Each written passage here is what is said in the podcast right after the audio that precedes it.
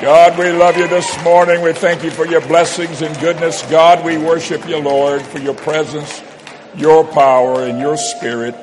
In the precious and wonderful name of Jesus, we pray. Amen.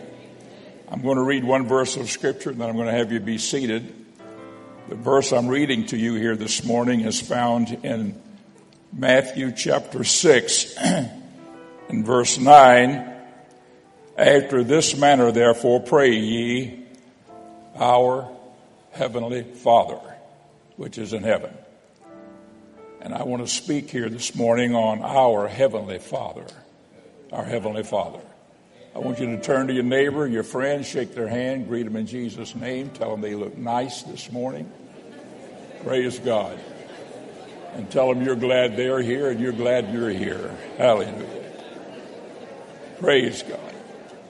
And you may be seated. The Lord bless you. I have uh, chosen to speak on a message this morning that I have never spoken on in my life. And I have never heard it spoken on. And it was only up until a few months ago that it, it occurred to me what this message was all about. I never had seen it, never heard anybody ever speak on it. And when I was seeking the Lord for a Father's Day message, the Lord impressed me to speak on this message, speak this message here tonight, this morning. So I'm aware that there are those of you who may need to hear what I've got to say today from the word of the Lord in this fashion. The Lord said, our heavenly Father. And while that's a common expression to us, it's already been stated here from the pulpit this morning. And while Jesus spoke of it often, it was almost an unheard of thing in the Old Testament. This was the big surprise to me. But Jesus spoke of it often. Uh, in the Old Testament, the word Father is spoken of over six hundred times. But only six times does it refer to God. Six times. And all six of those times it had to do with prophecy, usually concerning Jesus Christ or the era of time when Jesus would come and the Jews then would be listening to him and he would be their leader, their father, their, their Messiah among them. Very rare thing. I searched the scriptures backwards and forwards. I could not find where that the Jews understood God in the relationship of Father. They had a relationship with him in many other ways, but not that of Father. In contrast to that, when Jesus came, he spoke of God as Father often, often. In the uh, in the Beatitudes alone, he speaks of it seventeen times in three chapters. Matthew five through seven, just three chapters. He speaks of the Father seventeen times. And in the gospel books, the word Father, speaking of God or referring to God, is spoken of uh, over two hundred times in just the Gospels, not counting the epistles. And I'm only showing you here from this that while the word Father, speaking of God Almighty, was so very common and is so very familiar in the New Testament because of Jesus, in that Old Testament, he was not known to the Jews in that fashion. He was not known as a father. I want to talk to you about that. And uh, toward the end of this message, I'm going to talk to all of you as to what does all of this have to do with us today? How does that apply to me now? And especially I want to talk to all of our men. God bless the men. I respect you. I honor you. You're a good man or you would not be here this morning. Uh, you have a reason for being. That's right. Thank you, ladies, all you ladies. God bless you. But you have it in your heart to know something about God, to serve God, or to walk with God, and many of you do walk with the Lord. But I want to talk to you about how that God wants us to understand him and the relationship of him as Father and us as his children, what that really means to us today. Uh, in the Old Testament, the Jews understood God in different ways. God revealed himself to them. They understood him to be El, uh, uh, Elohim, Elohim was the plural form of the word God. The word God in Hebrew was E L L, just means El. It's from that word that the Babylonian language used the word Bel, which was the word for God in their language, or B A A L, Baal, as it was among some of the Canaanites. Uh, but it was a perversion, perversion of that word El. And it was also a prefix used, like in certain words, uh, like Elijah or Elisha or Elkanah. Uh, I mean, E L meant God is so-and-so, God is great, God is wonderful, God is true, or whatever. And uh, it was used a lot in that fashion. But with the Jewish people, they understood their God to be the God of all gods, because that was the God of the water, that was the God of the sea, that was the God of uh, a fish, that was the God of the stars, the God of the moon, the God of the sun. And the Gentiles had many, I call it L's, E L. They had many gods. But with the Hebrews, they said, our God is Elohim. That means he is God of all the gods. He is Elohim. And so they knew God as the Elohim, that is God who was over all things and everything. He was God over all. They knew that. When Abraham came along, the Lord gave Abraham another name of himself to identify another characteristic, a deeper characteristic of himself. He said to Abraham, he said, I am El Shaddai, meaning God Almighty. I am God Almighty. And when he told Abraham, I am El Shaddai, he was saying, not only am I God of all things that you see and touch and everything that exists, but I'm also the God that can change things. God Almighty meant I can make things happen. I can make things different. I can make things to be the way I declare them to be. That's why when the Lord told Abraham, go and take thy son, thine only son, up on Mount Moriah and kill him and offer him for a sacrifice, over in the New Testament, the Bible says that Abraham believed that God was going to raise Isaac back up from the dead immediately, because God had told him, I am El Shaddai and I can do all things. And then he believed he will raise him up from the dead. And so Abraham was willing to do it on that basis because he understood God as El Shaddai. As it happened, God said, don't kill him, don't take his life. I only only wanted to see in your heart that you loved me more than him, and so forth. And the story goes on. The reason that Isaac could not be the first of the resurrection was because that Jesus was yet to come, and he was to be the first fruits of the resurrection. I'll move on here, because whenever Moses saw uh, God in the burning bush as an angel appeared to him, and he saw him, Uh, the Lord said to him, I am the I am, or I am the Yahweh. Uh, Jehovah is another form of that I am. I am was a phrase that could not be pronounced in the third person. In other words, if you take I am and you speak it in the third person, you would say he is. But he is is different than I am. And so Moses could not pronounce it. It was four letters that could not be pronounced. They were called the tetragrammaton. Jews all know, they understand this. And so the name Yahweh or Jehovah was formulated by putting vowels in between those four consonants, uh, which uh, are uh, the, the, called the tetragrammaton. And so forth, the names came out of that. But originally it was I am. God is saying, I am. In other words, I am always God. I have always been God.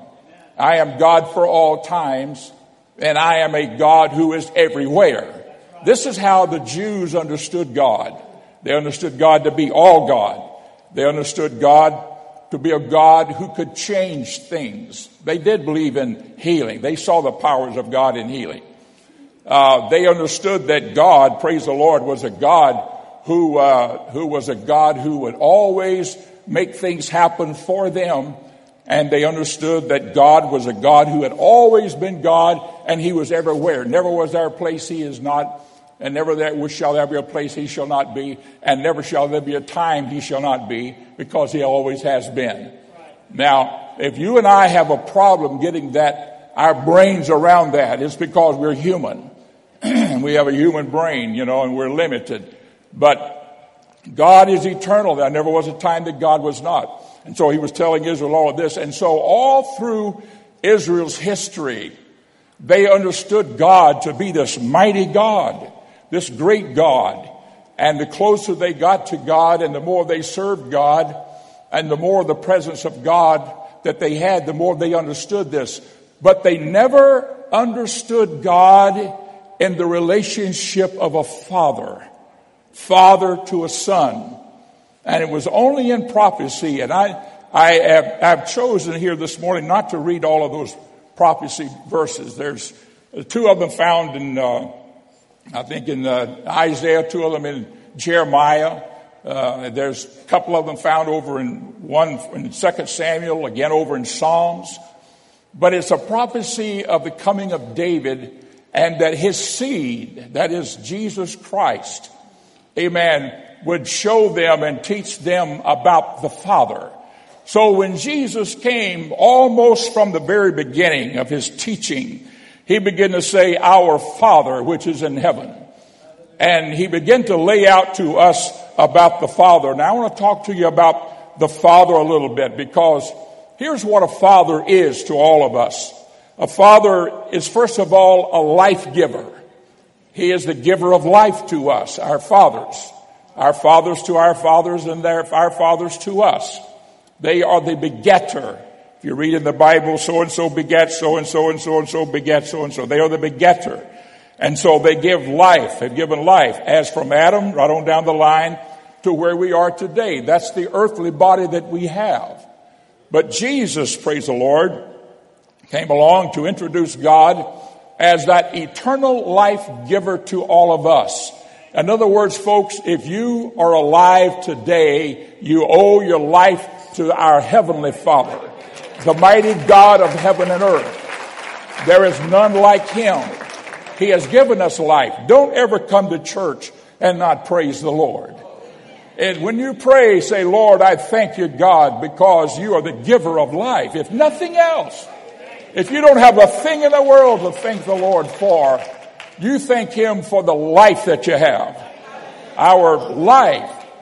Yeah, there's a scripture in Isaiah nine six, and I think most of us are familiar with it. "Unto us a child is born, unto us a son is given, and the government shall be upon his shoulder. And his name shall be called Wonderful, Counselor." And then these two terms follow that. Uh, uh, counselor, and shall be called the mighty God, the everlasting Father. Well, what's the difference between the two? The term of God as the mighty God meant that he was the one who created all things. Every mountain, every rock, all the seas, all the heavens that up there, that's nothing up there but just fire and, and a stone or whatever it is. You know, it's all just uh, things. But whenever he said, not only is he the mighty God, but he is the Heavenly Father, or he's the everlasting Father, meant that he was the life giver to everything that had life. Praise the Lord, Jesus Christ. And therefore, if he's the life giver to everything, he certainly is a life giver to you and I. That's why when you, we come to the house of God, we ought to say, "Jesus, I love you, and I thank you, Lord, and I praise you, and I worship you." Don't come to the house of God and sit like a bump on the log. But just say, "Lord, I've come to worship you. And if nothing else, God, I thank you because you have given me life. I breathe because of you." Praise the Lord. "I am because of you. I exist because of you. I'm here because of you." Praise the Lord. And so he is our life giver. He has begotten life, and he's that eternal Father that has given life to all. Praise the Lord. There is another thing about this Father position that God is to all of us. He is a provider. Fathers are good providers. Amen. Fathers take care of their own. They take care of their children. They feed them. They clothe them. They house them. Amen. They go out and make a living. Uh, I talked to a, a man one time whenever I was working uh, on an insurance route, and I was building a home missionary church up in Northwest Florida. And I never would forget, I went into this house one day, and I we went in there to collect some insurance, and I saw this man, and I said, "You must be Mister So-and-so." And he said, "Yes, I am." He was had craggly hands and, and a rough face and quiet sort of talking guy. And he said, "Yes, I am." And I said, "I've never met you, never seen you, but I know of you, and I've met all your children and your wife, and I know your family." And he said, "I know I've always been the one out working. I'm only here on Sunday. We go to church together." But then he says, I, I talked to his son later on, who was a pharmacist in a drugstore. And I said, "I met your dad the other day." He said, "From the time we got up in the morning till we went to bed at night, we never saw our father, but we always knew he was out there. He was always out there pulling logs out of the swamp. He was loading up logs on trucks to take them to the paper mill. He had a crew of men. He was working, but he worked all of his life. He put all of his children through college, paid all their college, got them all through college." And this man stood there and said, "I never knew my father a lot, but I knew he was always out there doing it for me and for us." And he said, "We all love our dad, and on holidays we all get together." And he says, "To this day, I'll always appreciate him." This is sort of the man's role. I know the woman's role is tender with the children, and she is that home guider. But that man is providing for his, for his family. Praise the Lord. Let me just tell you here today, folks, praise the Lord, that our God is a provider for us. The Lord will help you. He will never let you go without. Uh, Solomon said one time, "I've never seen the righteous forsaken or his seed begging bread." That's the seed, the children of the righteous, because God looks after them.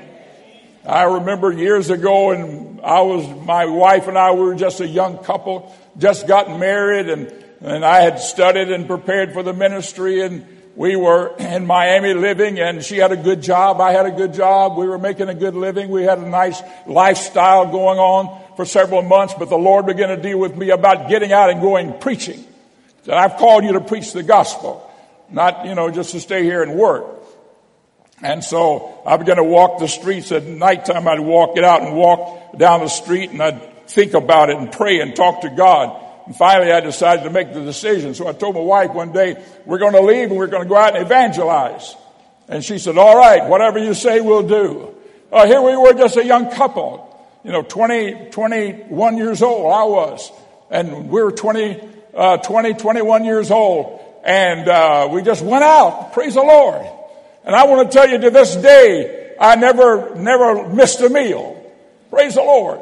I may have postponed a few, but I never missed any. But I'm just telling you, he will never let you go hungry. "Lo, I'm with you always, even unto the end of the world." He said, "I'm with you always. I'll never leave you." He said, "I'll never leave you nor forsake you." Some of you may be dealing with things and you think, "I don't know how I'm going to get through it. And I don't know how I'm going to make ends meet." The Lord will be with us. The Lord will help you. And I want you to know he's your heavenly Father. And just like a good father will provide for his children and take care of his children, and he'll feed his children, and he'll clothe his children, the Lord will do the same for you. When you read in that Beatitudes, In uh, in uh, Matthew here, chapters uh, five, six, and seven, the Bible comes across certain places there where the Lord says, "Don't worry about your clothes. God, He, he clothes the He closes the lilies and the the flowers and the plants and the animals. He takes care of all of them. If God will do that, He'll do the same for you." And He says, "Your heavenly Father will do that." That doesn't mean that you know. You know, the bird does get out and scratch. He doesn't just stay in the nest, you know, and wait for the Lord to just drop it in the nest. He gets out and scratches. But still, nevertheless, God will always provide. So the Lord, hallelujah, is our provider. He is also our protector. Just like a father is a protector of his family. That's one of his responsibilities. He protects his children. He protects his wife. He protects his family. He protects his home. Amen. Over in, uh, in England years ago, I was studying one time about why we Americans pass on the right-hand side and the British go on the left-hand side. It all started on the left-hand side in England. And it would be, or Europe, in fact, but it would be these men would always walk, and they carried their swords like this. And if they were to pass someone who there was an enemy or might attack them, they wanted to be able to do this, you know, fight them off. So they put their family and their children to their left, and they always passed on the left-hand side. Well, in the Revolutionary War, we Americans said we're going to do it the opposite because we're not British, you know, so we're going to pass on the right-hand side. But that's how all of that got started. I remember I was in Serbia here several years ago, and my son and I, we were over there, and she was, he was preaching the uh, the Eastern European Bible Conference there. And uh, these women, uh, not knowing, not us knowing what was going on, said to the men, uh, we want Bishop Myers to answer this question for us. I don't know why they chose me to do it. And so they said, they came to me and they said, the women want to all know, and all the women were standing around. They want to know why the women in America and in the Western Europe wear their wedding bands and rings on their left hand, because they all wear them on their right hand. And all the women held up their right hand like this. They had their wedding ring on the right hand. And they said, the right hand is your favorite hand. That's where you put your wedding band. Why do the women wear their wedding rings and the wedding bands on their left hand? And it came back to me about how that in England, those men would always keep their family to the left side. So I said to them, I said, because the left is near the heart, and the left is where you protect and, and look after and take care of, and the right hand is what you work with and what you defend your family with. They said, that makes sense to us. We understand. Amen. But the Father is the defender. Praise the Lord. And God will defend us. He will fight for you. Praise the Lord. He'll go to bat for you. And all you have to do is say, our Heavenly Father, the Lord goes, He will take care of us. Not only is He a life giver, not only is He a provider, but He is also a fighter and a protector. That's not only in the human world, that's also in nature is like that. Nature's that way. I, I was over in Africa there with uh, Brother Porter. He's now in, back home in the States, has retired from the mission field, lives in uh, Oklahoma. I was just talking to him the other day on the phone.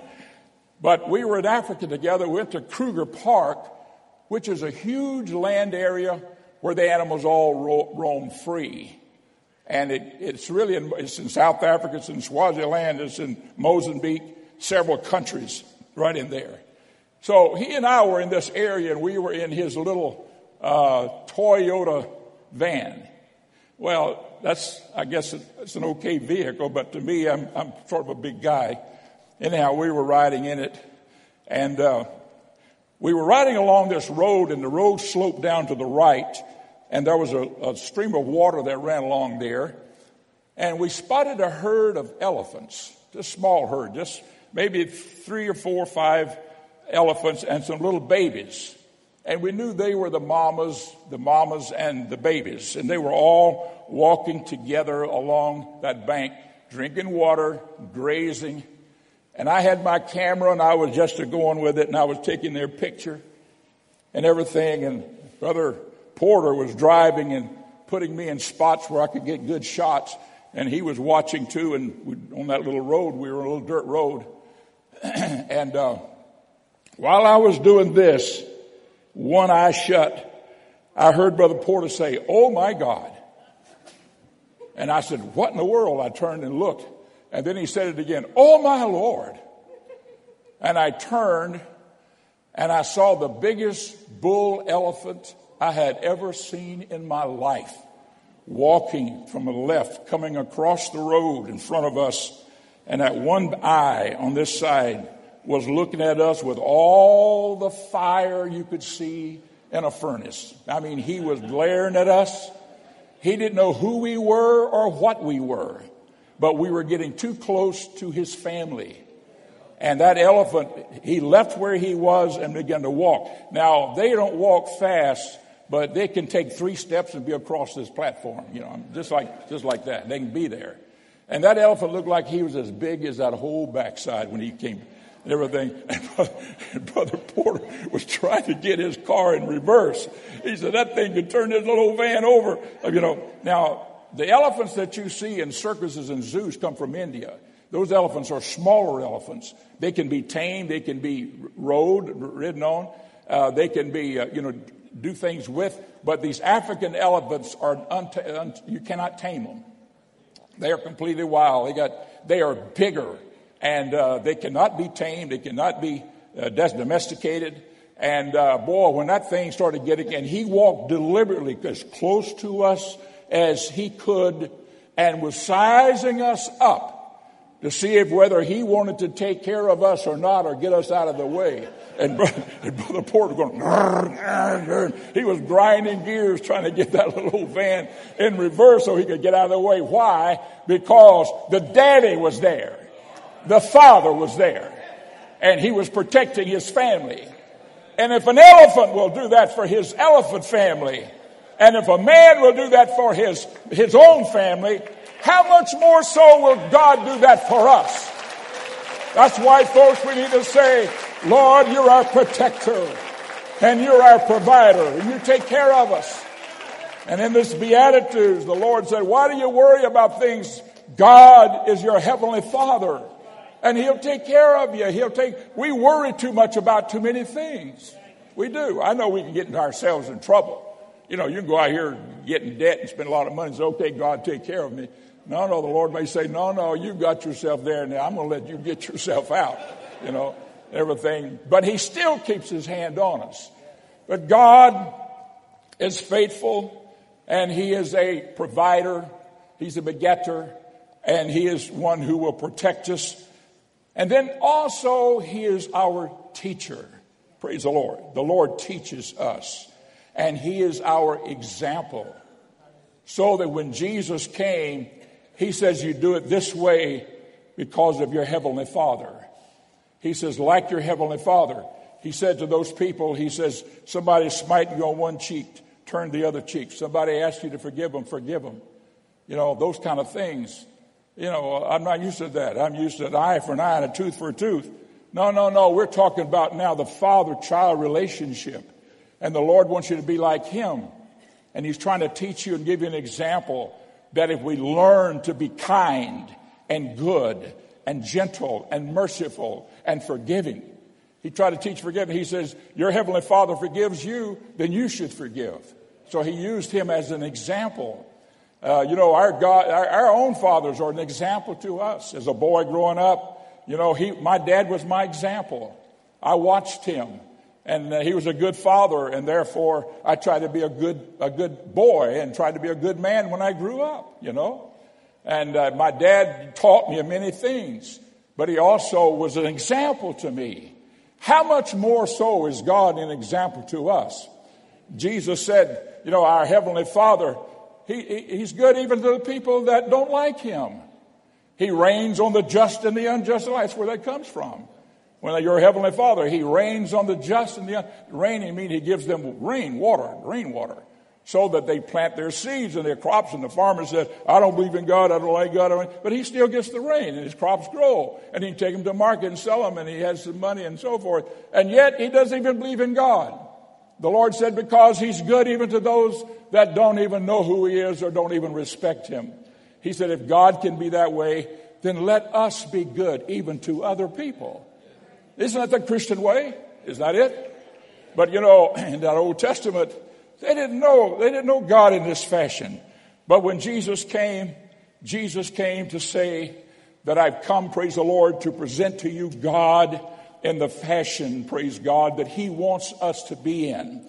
And that's why, folks, if we will draw close to the Lord and draw close to God, he will give us that spirit of God in us to help us to be able to do all the things that he was a teacher and that he was a, an example to us for us to be. And Jesus was constantly pointing those out. As your heavenly Father is, so be you. And he goes on, he names so many things. I won't take the time to try to read them and, and show you there. But so many things that God was our example. Jesus said, he is that example for all of us. Praise the Lord.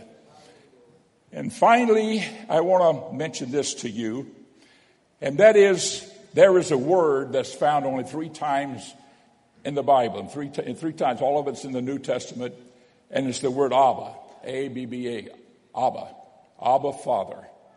I want you to look with me, if you would, in Mark chapter, uh, I think it's Mark four.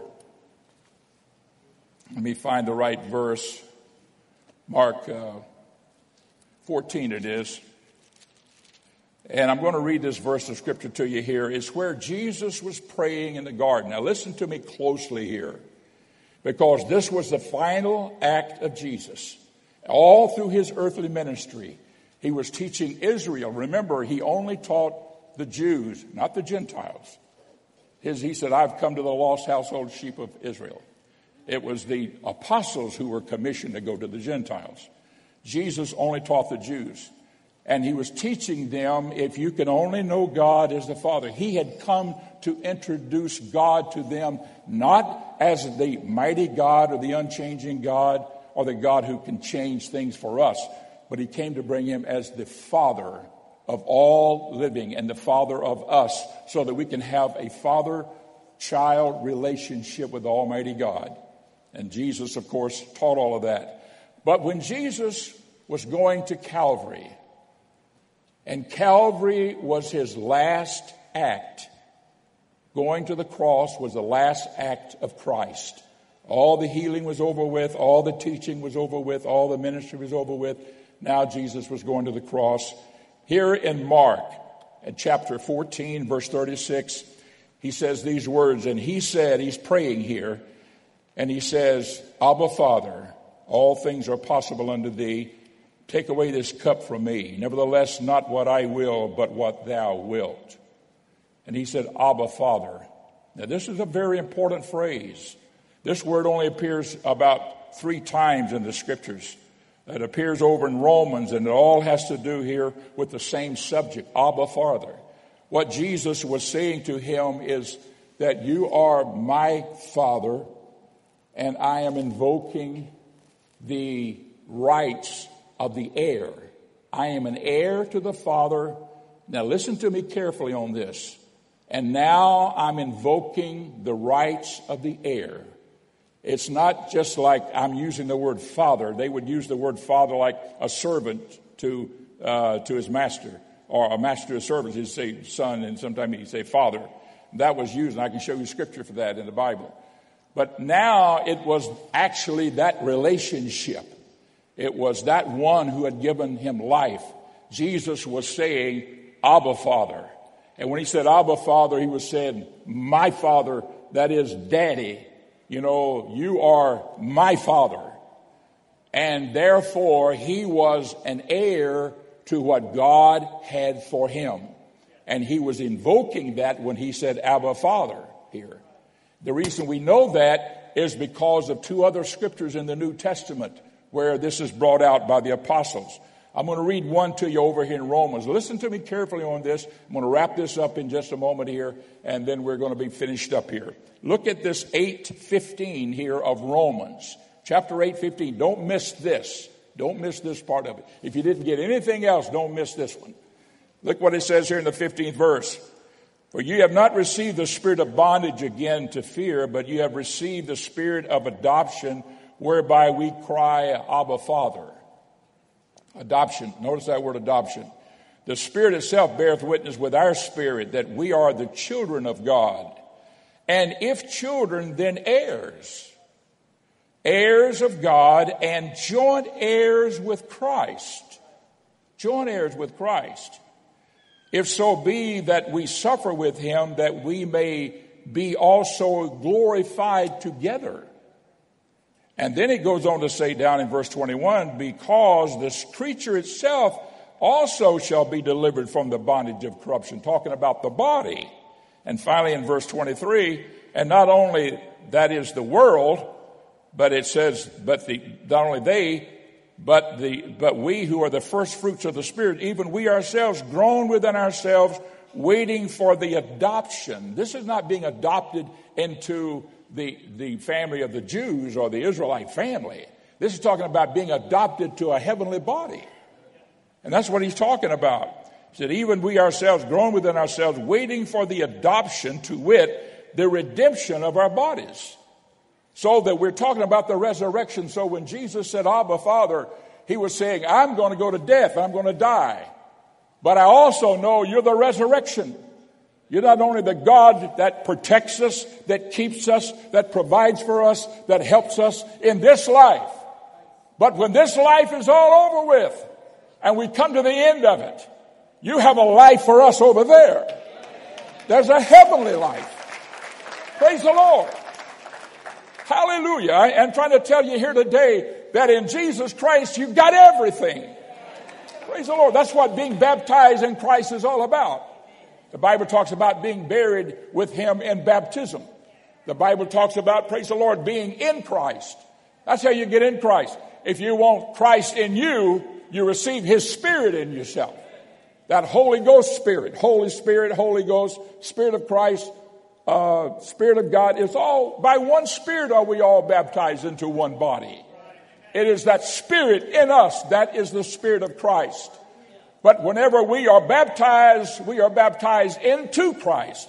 So we have him in us and we are in him. Praise the Lord, like the Father. Ever when you're born, praise the Lord, the life that you've received in your natural body, you receive from your dad. Praise and mom, of course, too. We're it's his Father's Day today. Amen. But you receive your life, praise the Lord, from them.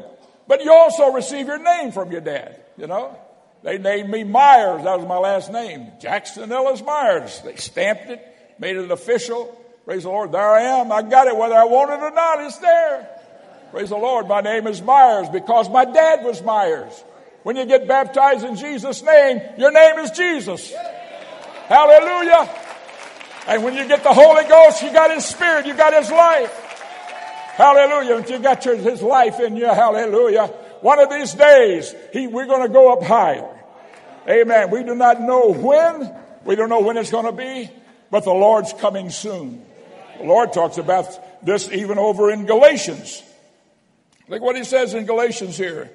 He says in four four, but when the fullness of time has come, God sent forth his Son made of woman. What sent, sent forth his Son means out into the world. Made of woman, made from Mary, of course, to redeem them that were under the law, that we might receive the adoption of sons.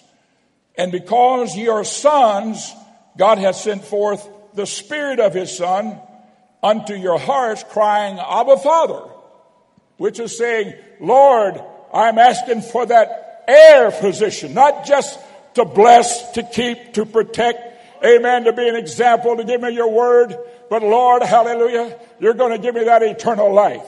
And just as Jesus Christ rose the third day and became the first fruits of the resurrection, so will we one day when Jesus comes back.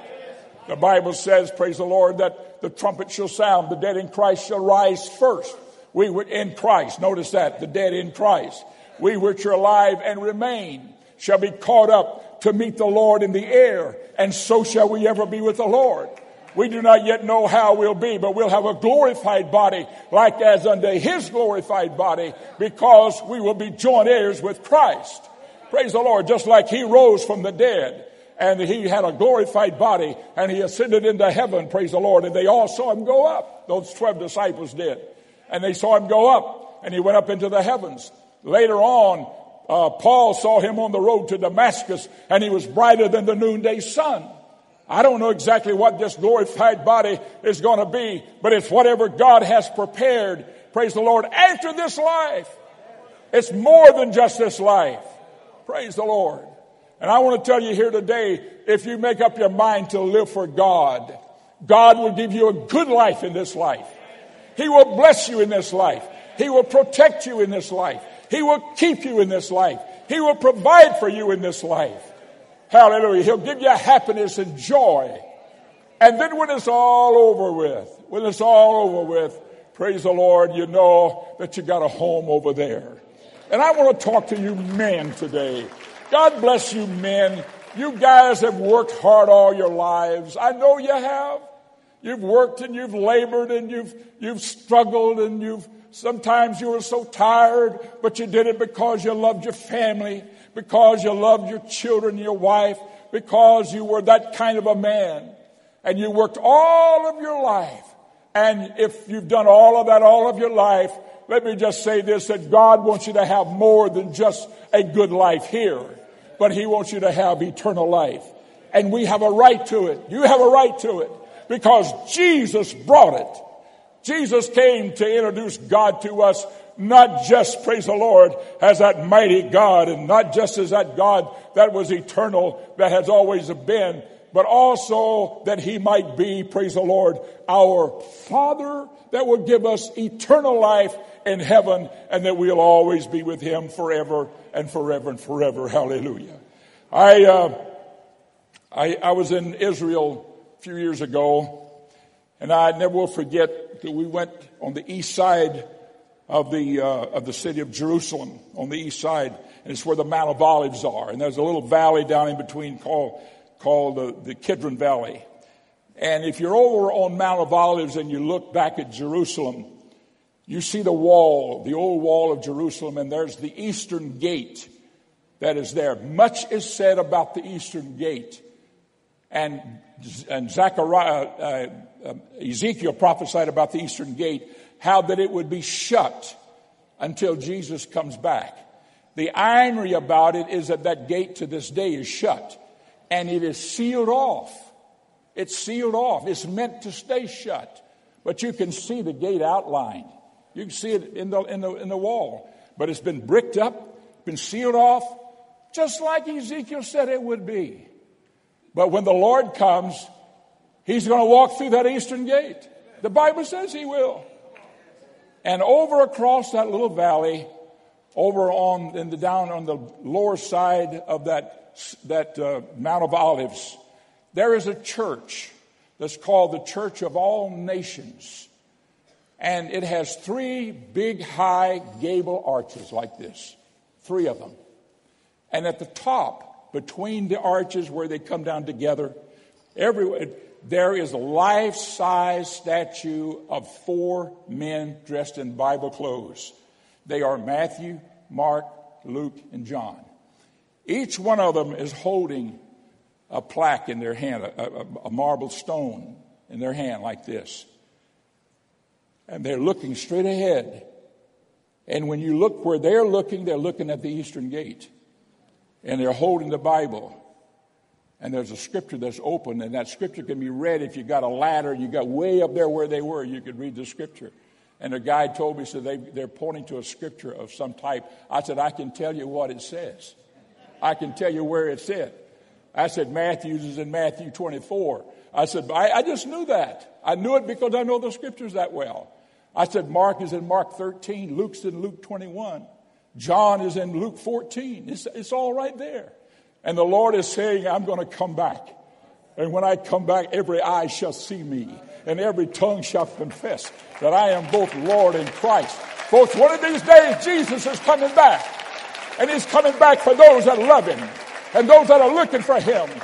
And I want you to be ready. If you're not ready here this morning, I want you to be ready. Praise the Lord. It won't be long. Everything is shaping up for it. The whole world is shaping up for this. And here is a statue. And here are those men looking right at that eastern gate. And they're holding that stone. And you look at their eyes and they're looking right straight at the gate.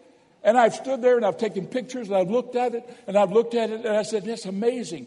They had those, they had it perfectly lined up because it is a, it is a instant picture of the prophecy of the coming of Jesus Christ.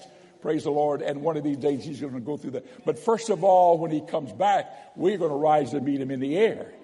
And we're going to be with the Lord. And then he will come, praise the Lord, will come with his church. Hallelujah. And he'll walk through that eastern gate.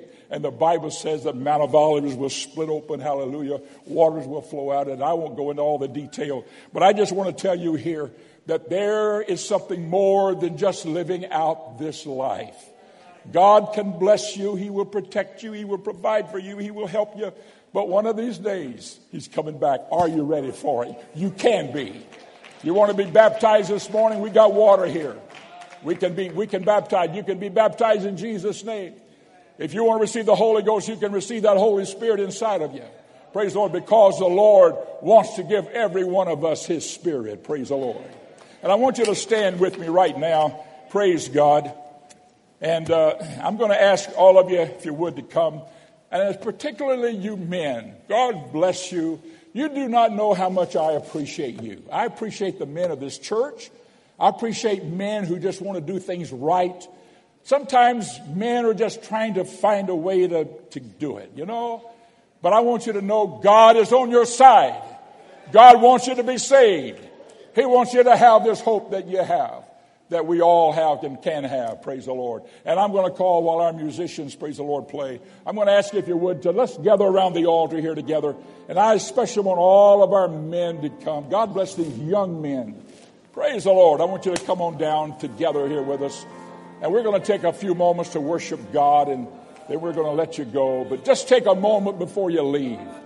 Everybody come on down. Amen. Everybody. I know the men are coming down first, but you ladies come on down behind them. Hallelujah. Push on down close in. There's others coming in behind you. Amen. Let's lift our hands and let's worship God. Would you? Sing, sing, sing.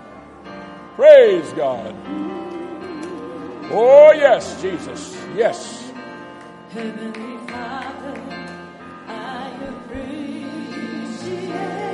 you. Oh, yes. Just talk to him. Just talk to him. Heavenly Father, thank you, Jesus. I appreciate you. Oh, yes. Hallelujah. I love you. I adore you. I bow down. Lord, bless my friend. Bless him, God. Keep your hand on him. Protect him in all things, God. Do it in Jesus' name. Jesus' name. Yes.